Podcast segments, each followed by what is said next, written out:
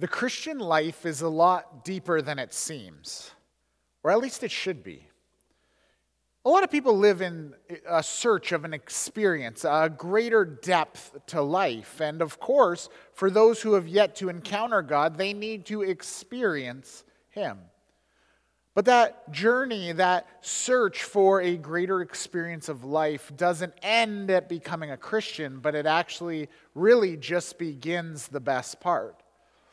As followers of Jesus, we should have a great desire to live a life that leads towards not just our flourishing, but the flourishing of our communities, our world, and most importantly, our lives should lead towards the glory of God. And I think most of you watching this today would be with me. You'd say, Yeah, I want to know God more. I want to be more like Jesus. I want to make a difference in the world. And the question isn't of our desire, the question is how. How do we do it? How do we go about it? What's the roadmap to get me from where I am to where I want to be?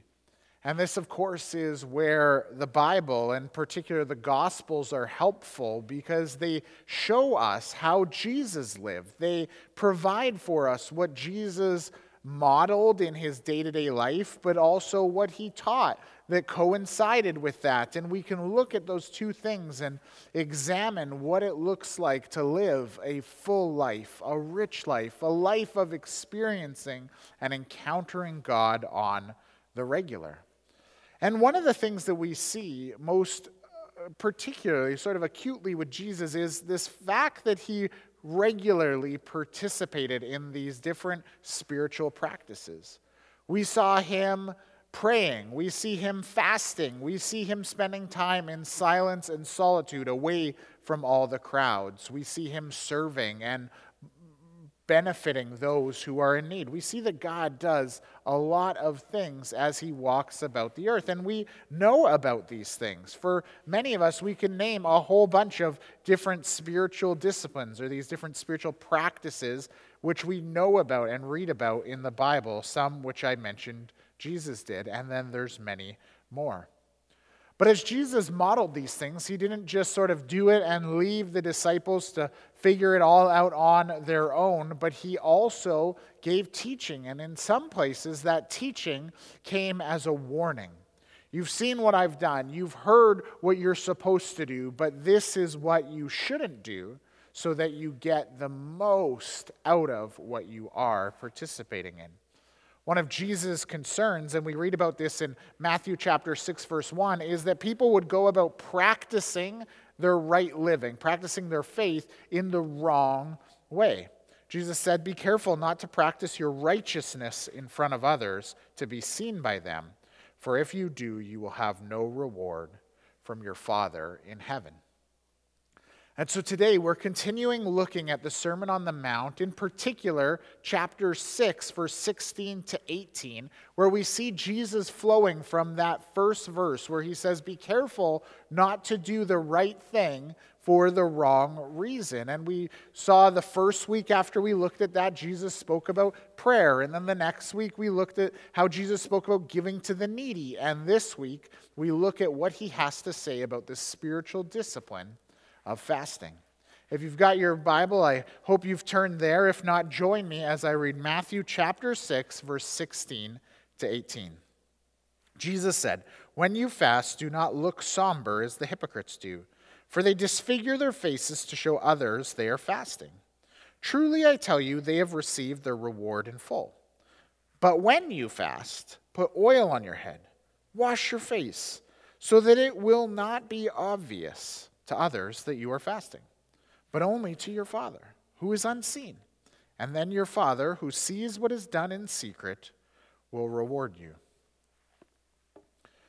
So let's start coming out of that, obviously talking about what fasting is. Because Jesus starts here, he says, when you fast. And for some of us, we're familiar with this concept, others maybe not, and that's okay. But fasting is really just a, a word for the discipline of abstaining from food for spiritual purposes When we fast, we give up eating so that we can spend time connecting with God.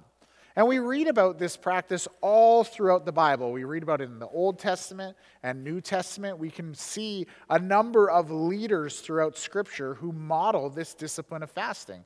We have Moses, King David, the prophet Elijah, Daniel, Queen Esther, the prophetess Anna, the apostle Paul, and Jesus himself. All of these individuals fasted as a means of encountering God. And not only do we see in the Bible that there are these individuals who fast, but we know about these different feasts and celebrations in which the Israelites would participate uh, together as a people in worshiping God. But some of them, as well as them being feasts and celebrations, would begin with a period of fasting. We see this in celebrations like the Day of Atonement or in the Jewish New Year. Now, nowadays, people have taken fasting to uh, all sorts of different places and different environments of their life. People have decided to abstain from social media or from sugar or junk food, or they've decided to abstain from other particular habits or patterns of life. And fasting has actually become woven into non spiritual elements of our lives. We see that people will do intermittent fasting for the health benefits and weight, weight loss and insulin regulation. We've seen other people will fast when they struggle with addiction so that they can give up something as a means of breaking their dependency on it. But whereas some people will still continue this practice. And that's what we want to continue is the practice that we see in scripture, which is this ancient tradition of stopping eating so we can start to focus on God. Now, when we bring up this idea of fasting, I think one of the natural questions that comes up is, but do I have to? And it was sunny. actually, earlier this week, I was talking to my oldest daughter about what I was going to be preaching on this week. And I said that I was going to talk about fasting. And she said, Well, what's fasting? And so I kind of explained, just like I did here, what fasting is. And her response to me was this She said, Jesus said, What? Why would he tell people to do that? That sounds like a terrible idea. And I think what's, what's kind of funny is I resonate with that on a certain level. There's been so many times in my life where I've considered the spiritual discipline of fasting and been like, why, God, have you made this something that, that we should do or that we might want to do as a means of connecting with you? And in fact, you, will wrestle with that as you go through Scripture because one of the things we see in the Bible is that it doesn't have an explicit command to fast. There's nowhere that you'll turn that I'm aware of that you'll see it say, Thou shalt fast. It just doesn't exist. There's no place where the Bible says you have to do this. But while there's no place that says you have to do this, there's plenty of places that show us that we probably should. And in fact, here in Matthew chapter 6, we see that there's an assumption of Jesus that we will participate in fasting. We see that he says, when you fast. And not only does he say when you fast, but look where this passage is found. It's found connected to uh, the passages about giving to the needy and passages about praying. The things that we assume and know we should do as followers of Jesus. And so there's this connection that Jesus makes, that there's this assumption that we would be participating in this. In fact, in uh, a number of weeks in the future here, we'll get to a passage elsewhere in Matthew where Jesus will tell his followers that they will be fasting when he's gone from being with them. And we know, of course, by the context, the reason why Jesus says that they're not fasting while with him, but they will fast one day when he's not with them, is because fasting is a means of experiencing God.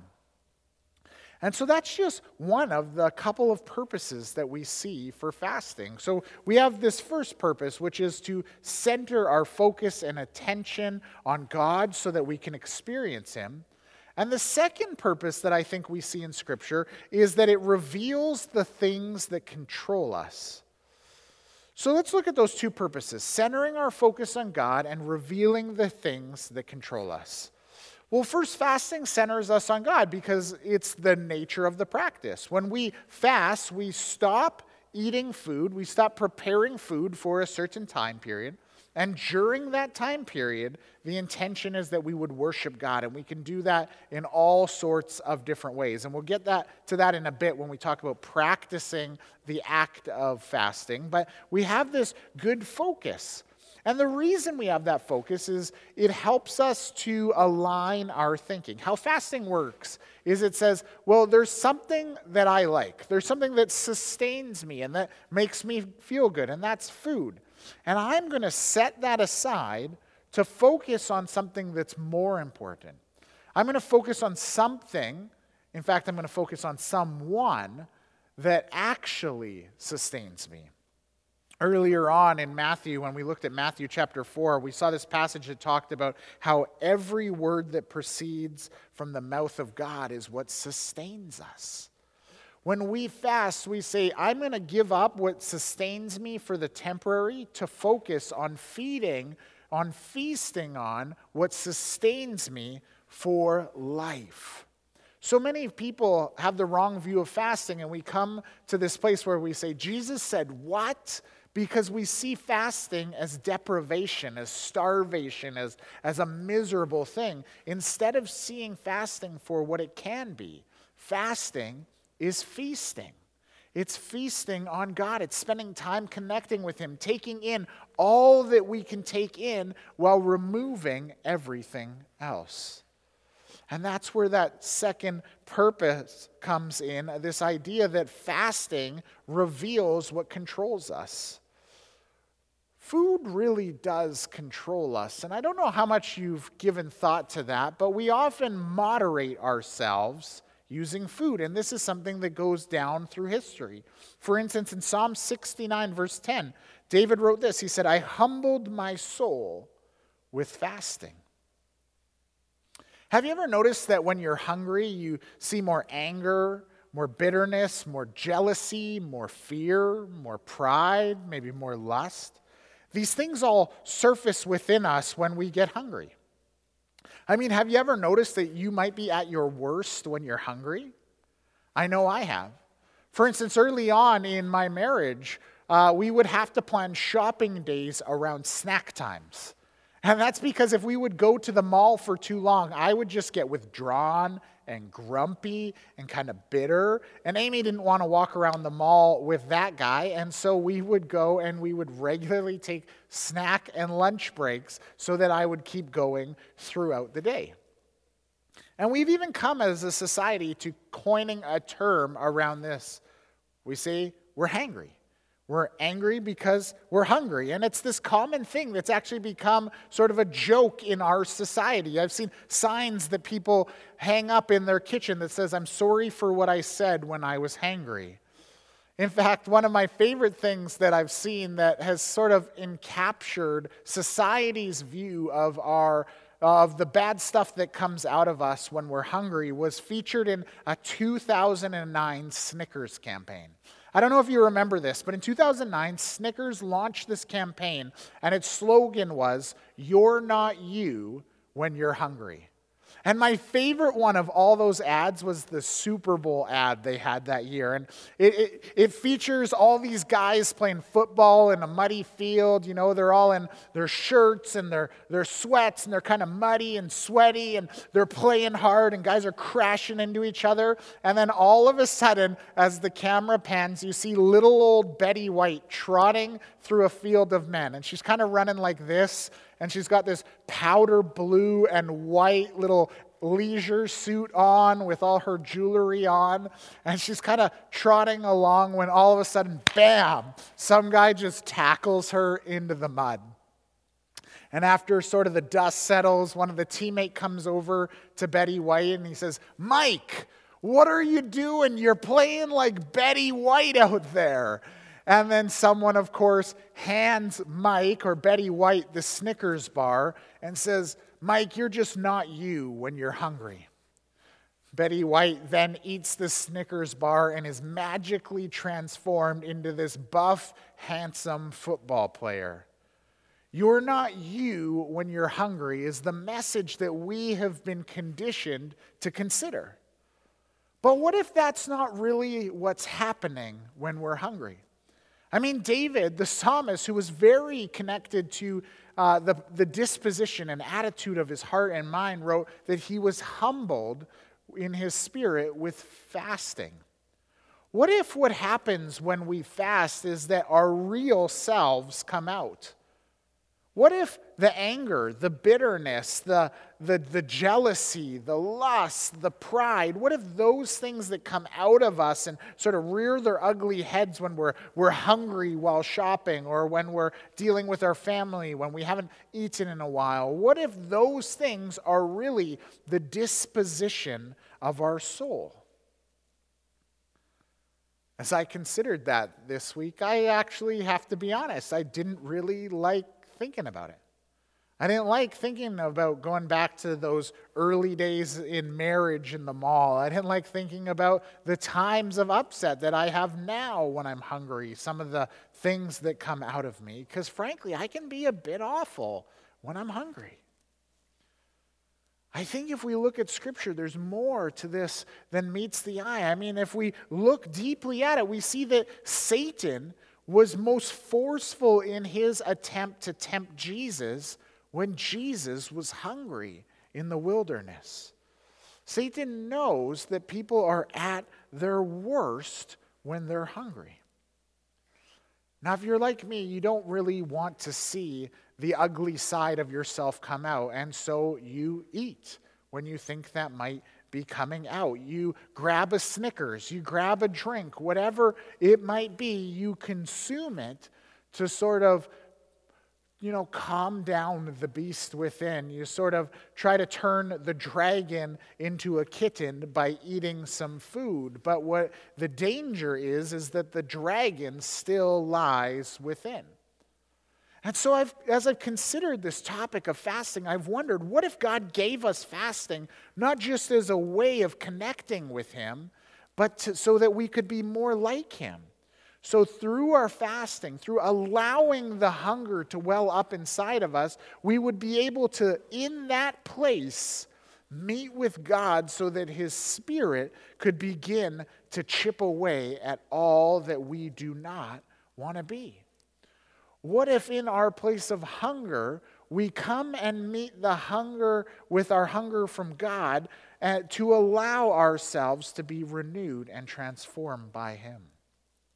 I think that's what God was talking about when, he, when Jesus speaks about us receiving a reward from participating in fasting with Him.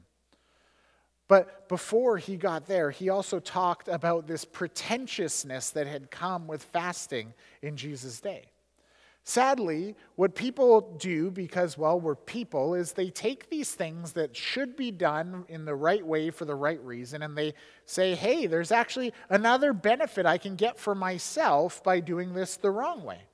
And so they take this opportunity to connect with God through fasting and they say, I'm going to make this all about me. And we see this in verse 16. It says, Do not look somber as the hypocrites do, for they disfigure their faces to show others that they are fasting. You see, in Jesus' day, the practice of fasting was super popular. I mean, we have to remember his culture carries both a cultural and a spiritual heritage. The Jewish people were very proud of, of who they were, and not just as a cultural identity, but as a spiritual identity. But the problem is, some people realized that in that identity, they could get a leg up over other people by participating in spiritual disciplines so that they look better. And so they would participate in fasts, whether it was uh, uh, an individual fast or a, a public fast. And they would really go into it and they would suffer and they would get feeling gross and so they felt distorted. You know it says that they have these distorted faces and they would kind of curl up and be like oh i'm in such agony. I've given up so much to connect with god. And people would look at them and be like wow Look at their sacrifice. They, they must really be connected with God. They must really know what it's like to, to connect with Him. And they would receive the, the, the praises of other people, and, and they would seem better in the society in which they lived. And so people would say, Wow, but Jesus said, No way. While people received their praise from other people in that, Jesus said, That's all you're going to get. That's as good as it gets because that's not what fasting is all about. Now, it's easy to marginalize that and look back through history and say, well, well, that was just them because of their cultural and religious identity, and, and that's not really what happens today. But I would actually urge us to consider that maybe it is. In fact, I remember my first experience with fasting was similar in some ways. I remember when I was a middle school youth group student, we went to this massive youth conference in Edmonton, and, and one of the speakers got up, and I just really remember connecting with what he had to say. And he talked about how people in the Bible had taken these 40 day fasts, and through these fasts, they had connected greatly with God. And so he urged us as teens to consider setting our life on a course by participating in a 40 day fast. And my friends and I, we, we got kind of pumped about this idea, so we bought the speaker's book, and along with a, a group of my friends, we decided to commit for 40 days to eating no junk food.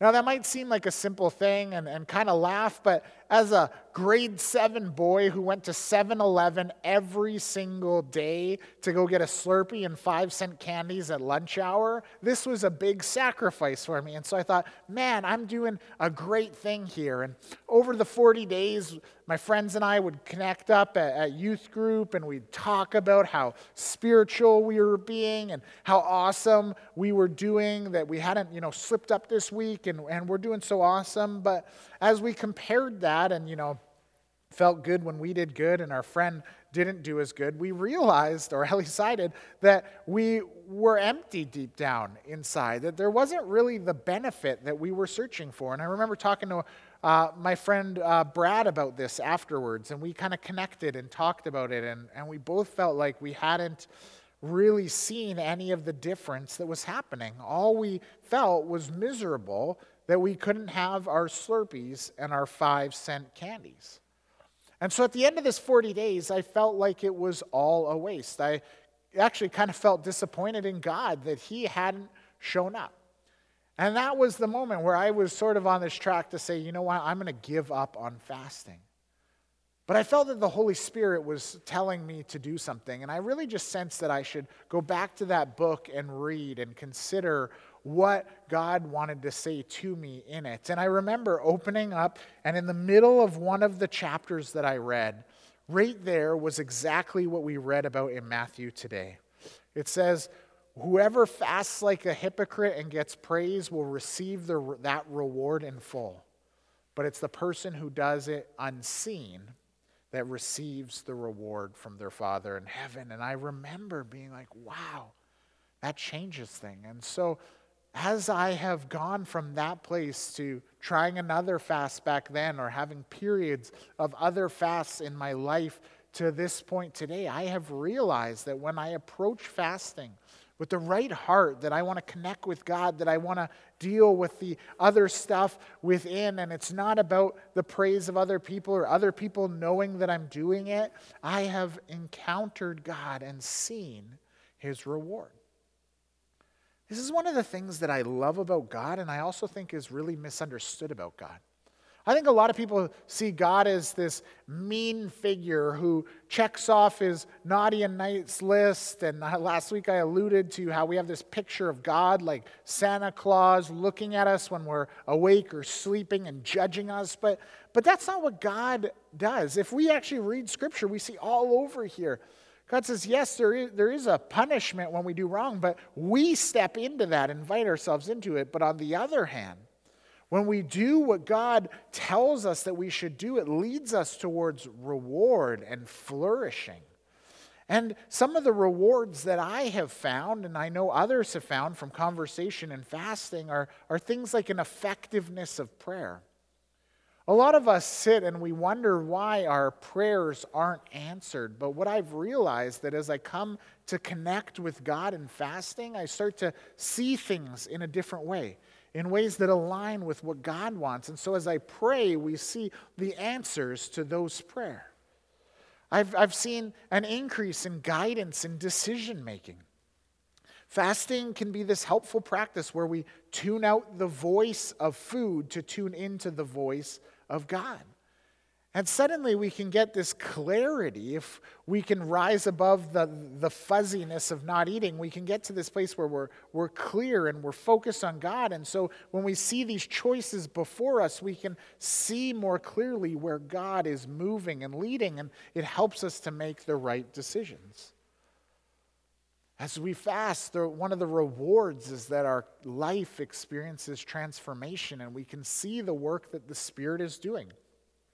Again, as our ugly side rears its head in the absence of food, we can confront this hunger with the hunger that we have for God. And I picture it like a, like a Venn diagram, and right in the middle, when our physical hunger and our spiritual hunger collide, the Spirit begins to work and He begins to chisel out things out of our lives so that we grow closer and closer to Him. This is how we don't just grow closer to Him, but we grow to be more like Him.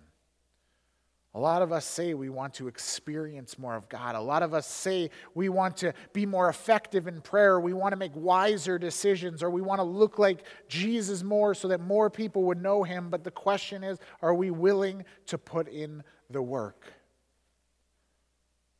You know, a lot of us have come to a place where we experience God and we thank Him for what, we've, what He's done. There, there's no question about our love of Jesus because of His sacrifice on the cross. There's no question in our mind about the power of Jesus because He rose from the dead and He, he frees us uh, from all our chains of sin and all the weight of the world to be with Him. And, and we go there, but then we get to this place where it's following Him and we like what's cheap and what's easy easy and we avoid the hard stuff. Many of us will pursue seeing God more as long as there's no discomfort and we know exactly what we're going to get out of what we give. But how's that cheap and easy discipleship doing for you so far? When I think about this, I think about a friend of mine from college. Her name was Sophia. Sophia had had this big dream that she really wanted to see the mountains. She wanted to experience adventure and nature at every turn of her life.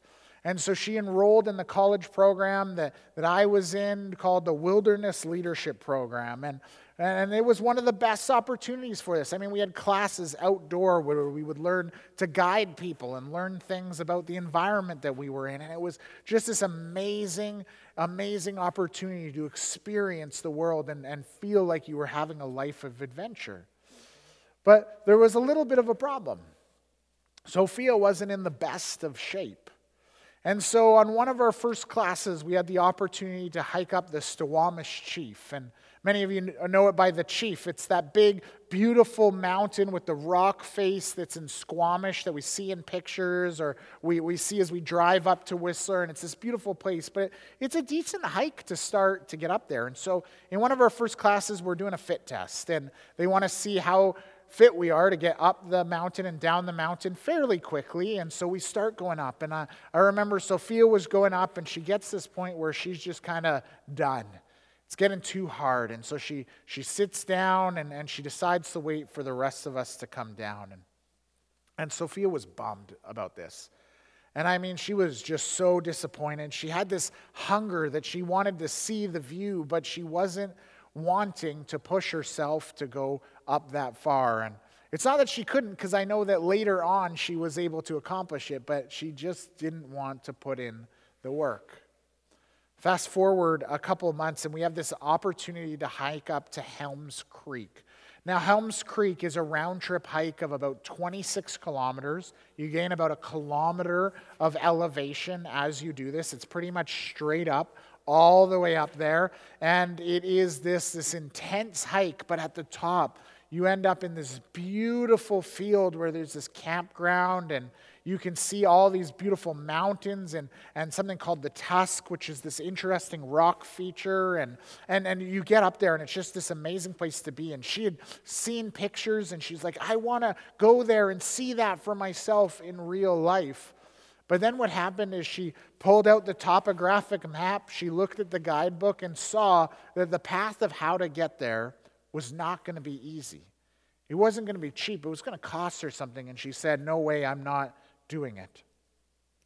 A few of us, though, we were able to kind of encourage Sophia and we said, Hey, come on, this is going to be awesome. And she decided, Hey, yeah, I'm going to do it.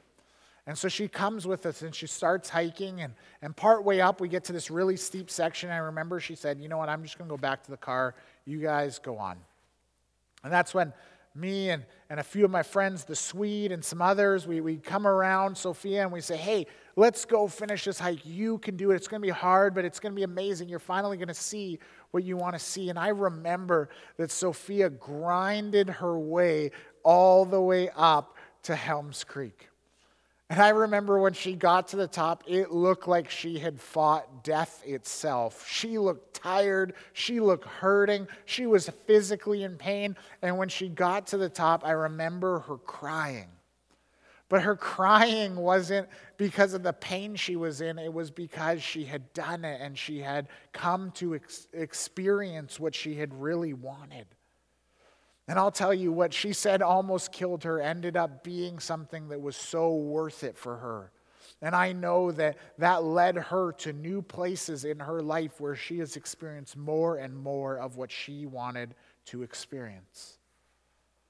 The point that I'm trying to make is that we have these hungers but if, if we don't want to put in the work, if we want it just cheap and easy, we won't be able to experience the experiences that are there for us to be had. Jesus told his followers, plain and simple, he said, It will not be easy to follow me, but if you do, it will lead not just to eternal life, but to a life of flourishing here on earth. The question is do you and I want to fast to participate in it. There's all these spiritual disciplines, but here, this one on the table before us in, in God's Word, we have to answer this one. Not am I going to pray, not am I going to read the Bible, not am I going to come to church, not am I going to give to the needy, but am I going to give up something that I enjoy and love so that I can experience more joy and something, in fact, someone that I love even more? And it's not going to come easy. It is simple. I mean, all we have to do is pick a time and give up something, and, and you know, whether that's food or some others I know will try to do other fasts, but, but substitute the time we would have spent preparing food and eating food with worshiping God. In that time, we open ourselves up to the opportunity of experiencing God and allowing His work to take place in our lives. And it's an incredible thing. Now, if your experience will be like mine, there's going to be times where it's humiliating. I mean, it can reveal to you just how broken and awful you are, just how many places you cover up with gluttony and food instead of the pleasure of experiencing and knowing God. There's going to be times where you're going to be discouraged because it's hard, and there's going to be times where you might even finish what you were doing, but because you had the wrong attitude or because you weren't prepared, it just feels like a dud. It's going to be like that, but I promise you that as you stay the course, as you combine not just your dream and hope and hunger for experience, but as you work to sacrifice these other things, God will be glorified as you as you try and fail, but over time you will learn and experience what God has for you. Dallas Willard writes When a person chooses fasting as a spiritual discipline, he or she must then practice it well enough and often enough to become experienced in it. Remember, we can't just do this once and we're done, but we need to keep going. And he says, because only the person who is well habituated to systematic fasting as a discipline can use it effectively as a part of direct service to God as in special times of prayer or other service. And so I encourage you to fast. But maybe if you haven't started this practice, do baby steps up the mountain of fasting so that you gain a little bit more and more as you go. For many of us, baby step number one is just to start fasting. And I would suggest to you start a partial fast. Don't try to fast for a whole day. Don't try to fast for multiple days, but just pick a meal. One meal in your day, set it aside, and say that I'm not going to eat this meal. And in the time that I would have prepared it and in the time I would have eaten it, I'm going to worship God. And then read your Bible, pray, Spend time listening to worship music. Read a devotional book. Spend time in silence and solitude. Go for a walk to try to connect with God and, and use that as an opportunity to experience Him. And maybe consider doing that one day a week. Pick a day that's going to be most convenient and just practice that once a week for a number of weeks. Now, as you go about that, remember it's going to be hard. There's going to be times where your, your body at first isn't going to like it and it's going to push against you. There's going to be, for those who maybe you're like me and can stand to lose a little bit of weight, you might look for, for not the spiritual reward and go, hey, well, I'm actually losing calories, so maybe I'm losing a little bit of weight. You got to kind of separate some of these things that'll come up and, and be intentional to coach yourself about why I'm really doing it because those ugly things are going to come up. And so we go, Holy Spirit, take a hold of this, make me focused on you, and allow Him to deal with those things.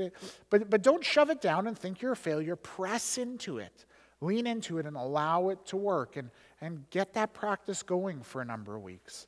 Then, baby step number two is to either expand your fast in terms of maybe instead of just doing one meal, you do two meals, or instead of one meal, you do a meal in your afternoon snack, or something like that, and use that time. Or maybe consider doing it twice a week.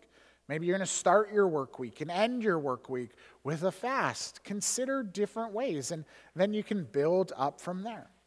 There's folks in our church, you, you fast regularly to, to spend time in prayer, to seek God's guidance, to be more effective in, in, in your ministry, and that's awesome. Maybe consider a longer fast to deal with some of the stuff that comes up in your life a little bit later. Allow yourself to focus your attention on God through fasting from something. Again, I, I, see the, the account for, for food all over Scripture, and I think it's a good one because it really dives in deep to the thing that we uh, almost all struggle with. But maybe there's something else, and you know that you have another addiction that's taking you away from God. Maybe it's, it's your phone or social media or something else. Consider fasting from it for a period, allowing yourself to surrender something so that God can do His work. But do all of these things in such a way that you get to know God more and you get to become more like Him. And as you prepare for it, view your fast as a feast. Say, I'm not just giving up something, I'm not starving, I'm actually feasting. Two more practical things that I would, I would encourage you with that I've learned in the meantime. Well, one I've learned, and one is just good advice. One is uh, when you break your fast, when it's time to, to stop uh, going without your food, I'd encourage you to have something healthy. Maybe have a, a light, healthy meal, a, a salad, some fruit, maybe consider a smoothie. But, but do something light because I think one of the challenges for some people, especially when you start, is you go, okay, I'm going to delay my, my gluttony. And you go, once I'm done this, I'm going to reward myself with a double teen burger with fries and onion rings and a big milkshake or something like that, you know? And we, we just go there. And all we've done in that moment is, is we've lost sight of what we're surrendering to gain. And so instead of doing that, we just give ourselves something light and refreshing. It'll make you feel better for starters, but it's also a good way to not just let that, that, that, that desire for food, that gluttony to, to come up just at a delayed rate. The second thing that's just practical and, and, good advice if you have a medical condition, whether it's you got diabetes or you're pregnant or anything else, you know, you need to you may need to seek medical uh, advice before you consider this. But maybe consider talking to your doctor about this and why. And it's a great opportunity to share about your faith, but it's also a great way for you to make sure that you're doing this in a way that's healthy for you holistically, because God wants us to flourish in all ways And so we want to flourish physically to the best we can while we f- flourish, most importantly, spiritually. Finally, let me close with this quote that I, that I have found to be a helpful one. It's from Thomas à Kempis, and he said, Whoever, Whosoever knows best how to suffer will keep the greatest peace. The man or woman who is a conqueror of himself or herself and the Lord of the world is the friend of Christ and the heir of heaven. So, my prayer for you this week would be that you would learn to starve your hunger so you can feast on God. Let's pray. Heavenly Father, we thank you for the opportunity to consider this topic of fasting. God, we thank you for how you have given us a means of, of dealing with what's within us so that we can receive more of you. God, would you help each and every person who's struggling with this idea of fasting? God, some of us just don't like the, the discomfort idea of it. Would you help us to surrender that, to recognize Jesus, the discomfort you went through for our salvation, that you went to the cross, that you died for us, that you endured uh, humiliation and punishment for our sin. And God, would that be a catalyst that motivates us to press into what is hard and costly so that we can experience more of you, make you greater known, and see more of your work in our lives? God, for those who are struggling to to try this practice and it feels like defeat, Lord God, would you allow them to see the work of your Spirit, Holy Spirit? Would you do a great work in their lives so that it would catalyze something within them so that they would experience more of you? Lord, for those who maybe some of us, even fasting has become. Uh, uh, a regular routine and maybe it's easy. I know that's not me but maybe there's someone lord and, and god i just pray that you would work in their heart to, to not just settle for simple or already doing something and being spiritual but lord god would they press in knowing that there is a never ending amount of work for you to do in our life and there you are a never ending god that you are just so huge that there's more of you to experience and lord would that just Fire them up today to continue to get to know you more. And Lord God, in all of these things, would it be done for your glory? And so we give this over to you and we trust that it can be done by the power of your name through the move of your spirit. So we pray in Jesus' name. Amen.